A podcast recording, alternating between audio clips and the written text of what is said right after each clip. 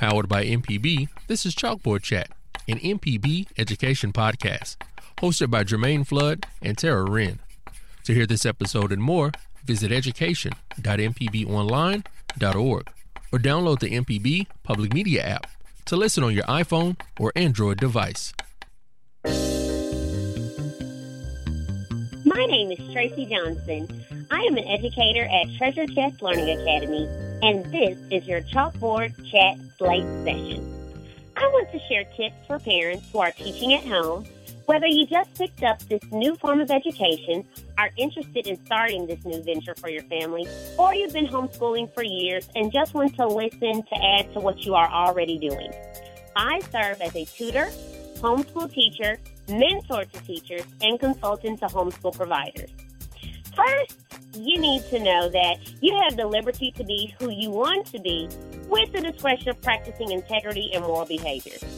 So consider what skills you think are key and research what is educationally appropriate and merge those objectives together.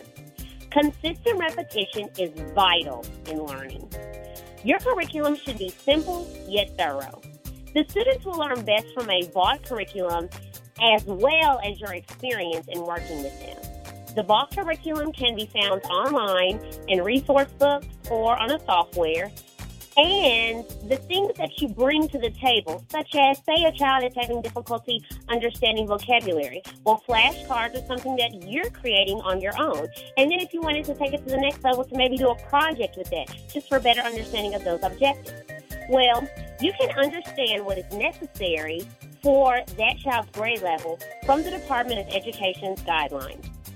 The advancement process from there is up to you. Assessments can also be obtained to ensure that the child has the proper education for the next grade level. For classroom environment and spacing, you should map out where and when the students will complete specific activities. Know how long the students will need to be in that area. Students may get distracted and are less engaged if they're confined to a particular area for a long period of time. So to avoid disruptions and distractions, allow appropriate mobility and a frequent change in the environment throughout the day. Outside learning environments help to aid in their development as well. Add child-friendly images at different levels, mostly at their eye level, and allow enough space for one child to freely play without disturbing another child. Security is an area that many homeschool providers can overlook when considering this form of education.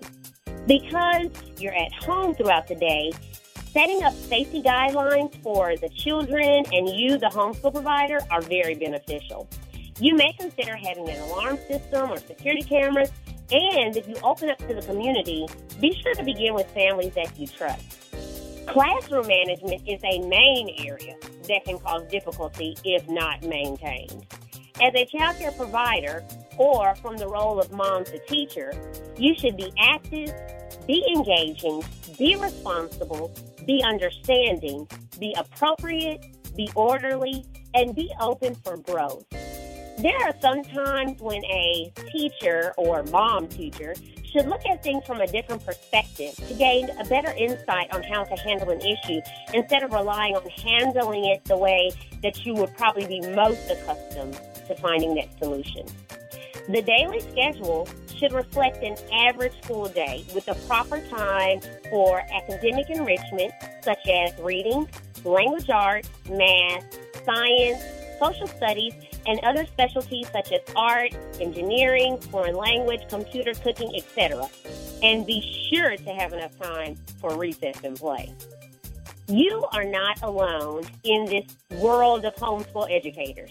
There are several assistance programs that you can do, such as networking with other homeschools, networking with local schools, teachers, and principals to participate even in some of their fundraisers, such as a book fair, going on field trips to educational and entertaining establishments or the library as often as possible, join a school organization such as MAE, the Mississippi Association of Educators, or MECA, MECA, which is the Mississippi Early Childhood Association. I've been a part of both, but I'm a part of the MECA organization now because most of the students that I teach are in early childhood age.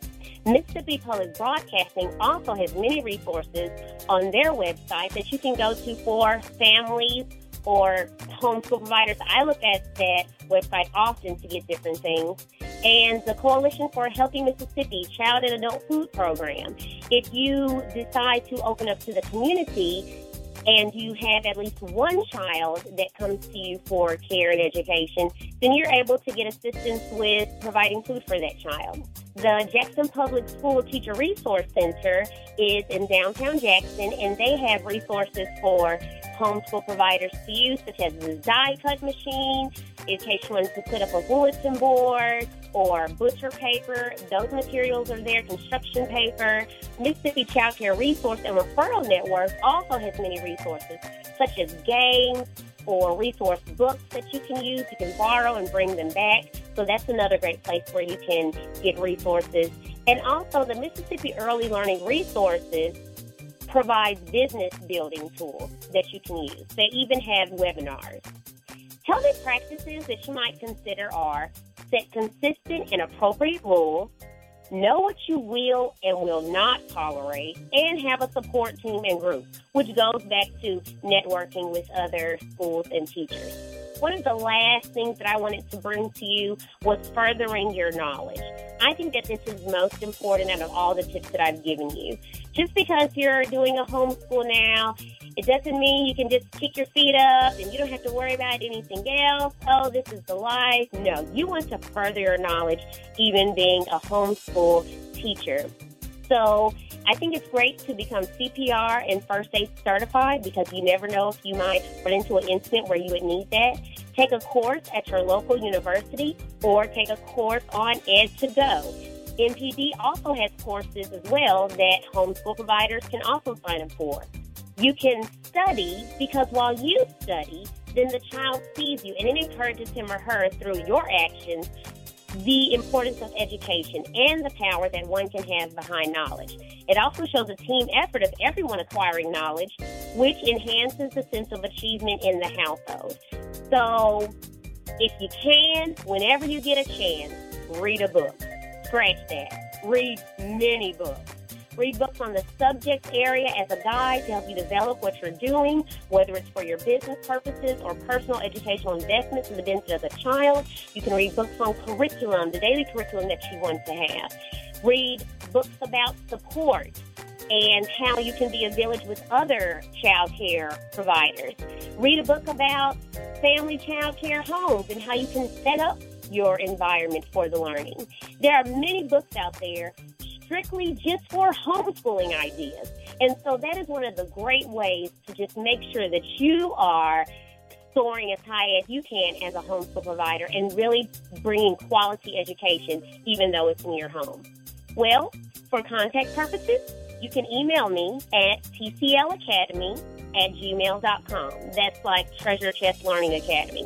tclacademy@gmail.com, and your subject can simply be homeschool information or homeschool consultation.